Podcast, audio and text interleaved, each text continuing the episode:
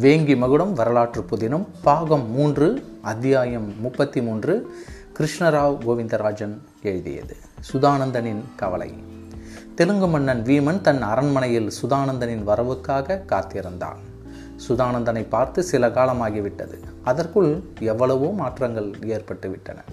சுதானந்தனின் ஆலோசனைப்படி விமலாதித்தன் குந்தவை திருமணத்திற்கு சென்று வந்திருந்தான் வீமன். திருமணத்திற்கு அழைக்க சோழ வீரர்கள் வீமனின் அரண்மனைக்கு வந்தவுடன் அவர்களை மிக்க மரியாதையுடன் நடத்தி பரிசு பொருட்களையும் அளித்து தானே நேரில் வருவதை அவர்களிடம் தெரிவித்து ஓர் ஓலையையும் எழுதி சக்கர சக்கரவர்த்தியிடம் சேர்ப்பிக்குமாறு அவர்களை கேட்டுக்கொண்டு ஏராளமாக பரிசு பொருட்களோடும் நெஞ்சில் வஞ்சத்தை மறைத்து வெளியில் தோழமை உணர்வோடு இருப்பதாக காட்டிக்கொண்டும் திருமணத்தில் கலந்து கொண்டான். பரிசு பொருட்களை தேர்ந்தெடுத்து திருமணத்தில் அளித்தபோது அனைவரின் கவனத்தையும் முக்கியமாக சக்கரவர்த்தியின் கவனத்தையும் ஈர்த்ததை வீமன் அறிந்து கொண்டான். அதிலும் வெண்பட்டினால் செய்யப்பட்ட வேலைப்பாடுகள் நிறைந்து நடுவில் நீல நிற வைரக்கல்லால் ஆன தலைப்பாகையை விமலாதித்தனுக்கு அணிவித்தான் வீமன். விமலாதித்தன் மன்னனாக இல்லாதிருப்பதால் மணிமகுடம் சூடிக்கொண்டு திருமண விழாவில் பங்கேற்க முடியாது என்பது வீமனுக்கு நன்றாக தெரிந்தபடியால் மகுடத்தை போன்று தோற்றமளிக்கும் வகையில் தலைப்பாகையை வடிவமைத்து வைரக்கல்லையும் பதித்ததால் விமலாதித்தனின் தோற்றம் கவர்ச்சியாகவும் மிகவும் கம்பீரமாகவும் இருந்ததை பார்த்த சோழ சக்கரவர்த்தி மகிழ்ச்சி அடைந்ததை வீமன் கவனித்திருந்தான். இனி சோழ சக்கரவர்த்தியின் கவனம் நம் மீது திரும்பாது. இன்னும் சில காலம் நமக்கு அவகாசம் இருக்கிறது. அதற்குள் தான் எண்ணியிருந்த செயல்களை செய்து முடிக்க வேண்டும். மேலும் ஒரு நல்ல காரியமும் நடந்திருக்கிறது. அது என்னவென்றால் சேர நாட்டவர்களின் கப்பற்படையை வென்ற செருக்கில் இருந்த சோழர்களின் கப்பல்களும் மரக்கலங்களும் சமீபத்தில் ஏற்பட்ட புயல் வெள்ளத்தில் சிக்கி சின்னா பின்னமாகிவிட்டன அவைகளை சீர் செய்வதற்கு மாதக்கணக்கில் ஆகலாம். மேலும் தென் திசையிலும் மேற்கு திசையிலும் அவர்கள் சமீபத்தில் வென்ற நாடுகளில் நிர்வாகத்தை சீர் செய்வதற்கும் கலகங்களும் குழப்பங்களும் நேர்ந்து விடாமல் கண்காணிப்பதற்கும் சோழர்களுக்கு மேலும் பல காலம் ஆகிவிடும். இவற்றையெல்லாம் எண்ணும்போது சோழர்களின் கவனம் வடதிசை பகுதிக்கு செல்லாமல் தடுக்க வேண்டும் என்று நினைத்து தனக்கு சரியான யோசனைகளை சொல்வதற்கு சுதானந்தனை அழைத்து வருமாறு தனது வீரர்களுக்கு கட்டளையிட்டிருந்தான் பீமன். வீமனுடைய ஆட்கள் பல நாட்கள் தேடி அலைந்து ஒரு வழியாக சுதானந்தனை கண்டு விபரத்தை கூறி கையோடு அவனை அழைத்து வந்திருந்தனர். தனி அறையில் அமர்ந்திருந்த வீமனை கண்ட சுதானந்தன் முகம் சற்று சோர்வடைந்திருந்தது. வீமன் சுதானந்தனை அழைத்து அருகில் அமரச் செய்து சுதானந்தரே நீண்ட நாட்கள் வேங்கி நாட்டில் இருந்துள்ளீர்கள். அப்படி இருந்தும் உங்கள் முகம் வாட்டமடைந்திருப்பது போல் காண்கிறதே. ஏதாவது மனவரத்தம் அடைந்தீர்களா? என்று கேட்டான். ஆமாம் அண்ணா அது ஒரு பெரிய கதை. உங்களுக்கு விளக்கமாக சொல்கிறேன். அதற்கு முன்னால் நீங்கள் எப்படி இருக்கிறீர்கள்?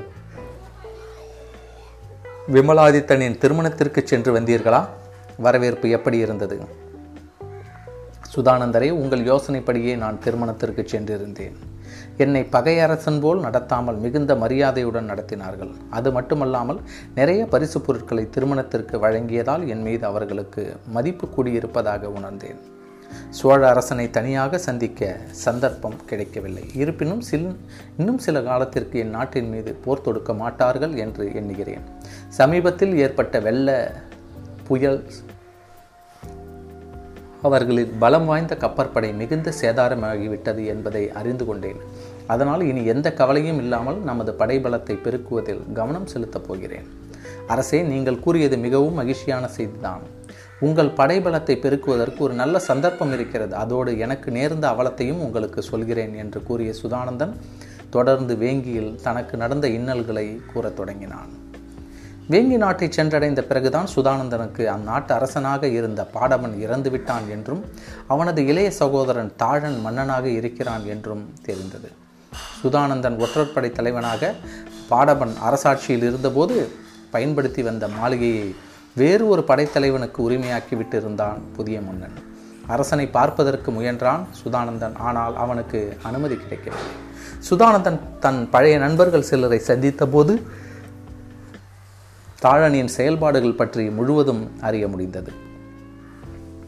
பாடபனின் மரணத்திற்கு அவனுடைய சகோதரனே காரணமாக இருக்கலாம் என்று ஒரு பேச்சு படைத்தலைவர்கள் மத்தியிலும் வீரர்களுக்கு இடையேயும் எழுந்ததை அறிந்த தாழன் கோபம் தலைக்கேறி அவதூறு பேசுபவர்களை சிரச்சேதம் செய்தும் சிறையில் அடைத்தும் கொடுமைப்படுத்தினான் என்ற செய்தி கிடைத்தது. அது மட்டுமல்லாமல் பழைய படைத்தலைவர்களை எல்லாம் மாற்றிவிட்டு தன் நம்பிக்கைக்குரியவர்களை மட்டும் படைத்தலைவர்களாக நியமித்திருந்தான். பாடவனின் காலத்தில்தான் சுதானந்தன் ஒற்றற்படை தலைவனாக இருந்திருக்கிறான். இப்போதுள்ள அரசன் சுதானந்தனை முழுவதும் நம்ப மாட்டான் என்றும் அரசனை பார்ப்பதில் எவ்வித பயனுமில்லை என்றும் சுதானந்தனுடைய நண்பர்கள் எடுத்துரைத்தனர். மேலும் பழைய திறமைமிக்க படைத்தலைவர்கள் தாழன் அவமானப்படுத்தி திருப்பி அனுப்பியதால் அரசன் மீது மிகுந்த கோபத்தில் இருப்பதாகவும் அவர்கள் ஒன்றிணைந்து அரசனுக்கு எதிராக நடப்பதற்கு சமயம் பார்த்து கொண்டிருப்பதாகவும் சுதானந்தன் அறிந்து கொண்டார் இருப்பினும் தான் தாழனுடன் நெருங்கி பழகியிருந்ததால் தன்னை நிச்சயமாக நம்பி புதிய பொறுப்புகள் அளிப்பான் என்று எண்ணி தாழனை சந்திக்க முயற்சி செய்வதை கைவிடவில்லை. சுதானந்தன் வெகு நாட்கள் கழித்த பிறகு ஒரு சந்தர்ப்பத்தில் மன்னன் தாழனை சந்தித்தான். சுதானந்தன். அவனை சந்தித்தவுடனே ஏன் அவனை சந்தித்தோம் என்றாகிவிட்டது சுதானந்தனுக்கு. மன்னன் தாழன் சுதானந்தனை மற்ற பழைய படைத்தலைவர்களுடன் சேர்ந்து சதி செயலில் ஈடுபட்டிருக்கிறாயா என்று கேட்டு அவன் மீது குற்றம் சுமத்தி அவமானப்படுத்தினான். இனி சுதானந்தன் தன் முகத்தில் விழிக்கக்கூடாது என்றும் மறுமுறை பார்த்தால் சிரச்சேதம் செய்து விடுவதாகவும் கூறி அவனை அனுப்பிவிட்டான். வேங்கி நாட்டுக்காக எவ்வளவோ பாடுபட்டும். பாதாள சிறைவாசம் அனுபவித்தும் பல இன்னல்களை அடைந்தும் மன்னன் தன்னை அங்கீகாரம் செய்யாமல் கௌரவப்படுத்தாமல் பொய்க்குற்றம் சுமத்துகிறானே என்று கோபமும் வருத்தமும் மிகுந்தது சுதானந்தனுக்கு. இந்த நாட்டில் இருக்க இடமில்லாமல் அலைந்து திரியும்படி ஆகிவிட்டது. அவனுடைய நிலைமை இனி வேங்கி நாட்டில் இருந்து வெளியேறிவிட வேண்டும் என்ற சிந்தனையில் இருந்தபோதுதான் வீமனுடைய அழைப்பு வந்தது. உடனே தாமதம் செய்யாமல் வீமனுடைய வீரர்களுடன் கிளம்பி வந்து விட்டான் இவ்வாறு தன் அவமானம் அடைந்ததை கூறிய சுதானந்தன் அரசன் வீமனை பார்த்து அரசே வேங்கி நாட்டில் நிம்மதியாக அமைதியாக காலங்கழிக்கலாம் என்று எண்ணினேன். ஆனால் அரசன் தாழன் என்னை நம்பாமல் அவமானப்படுத்தி விட்டான் அவனுக்கு சரியான பாடத்தை கற்பிக்க வேண்டும். பெரும்பாலான படைத்தலைவர்களும் போர் வீரர்களும் தாழன் மீது மிகுந்த கோபத்தில் உள்ளனர். அரசே இந்த நிலைமை உங்களுக்கு நிச்சயமாக சாதகமாக இருக்கிறது. இக்காலத்தில் இந்த சமயத்தில் நீங்கள் படையெடுத்து வேங்கி நாட்டிற்கு சென்றால் எளிதில் வேங்கி நாடு முழுவதும் உங்கள் வசமாகிவிடும். பழைய படைத்தலைவர்களும் உங்கள் கீழ் பணிபுரிவதற்கு தயாராக இருப்பார்கள். உங்கள் படைபலம் மிகவும் பலமடைந்துவிடும். சோழர்களின் கவனம் வேறு திசையில் இருப்பதாலும் அவர்களுடன் நீங்கள் தோழமையோடு இருப்பதாக காட்டிக்கொண்டதாலும் அவர்களால் எந்த தொல்லையும் இருக்காது என்றான் சுதானந்தன். சுதானந்தன் கூறிய வார்த்தைகளை ஒன்றுவிடாமல் கேட்ட வீமன் நீங்கள் கூறுவது சரியாகத்தான் இருக்கிறது. தாழனிடம் கோபமாக இருக்கும் படைத்தலைவர்களை இங்கு அழைத்து வர முடியுமா? என்றான். அரசே உங்கள் மாளிகைக்கு அவர்களை அழைத்து வருவதில் சிரமம் இருக்கிறது. அவர்களின் நடவடிக்கைகளை தாழன் ஒற்றர்களின் துணையோடு உன்னிப்பாக கண்காணிப்பதாக கேள்விப்படுகிறேன்.